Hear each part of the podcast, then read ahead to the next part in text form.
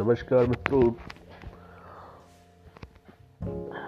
एक कवि क्या होता है और किस तरह वो सोचता है, उस बारे में एक रचना मिली है। मुझे एक कवि है, जिनका नाम है ऋषिकांत कुमार। ट्विटर पर उनकी कविता पढ़ने को मिली। कविता कुछ इस तरह से है, उम्मीद है आप गौर से सुनेंगे।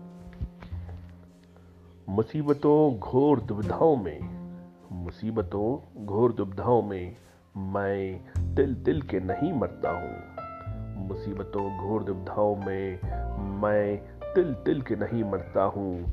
कवि हूँ स्वर प्रखर है, मैं आंधियों से नहीं डरता हूँ।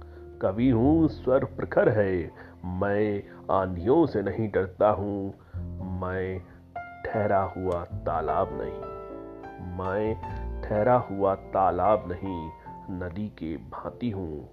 पत्थरों से टकराकर भी सागर का रास्ता खोज लेता हूँ। पत्थरों से टकराकर भी सागर का रास्ता खोज लेता हूँ। कवि हूँ स्वर प्रखर है। कवि हूँ स्वर प्रखर है। मैं आंधियों में भी सोच लेता हूँ। कवि हूँ स्वर प्रखर है। मैं आंधियों में भी सोच लेता हूँ। आंधियों में भी सोच लेता हूँ। धन्यवाद।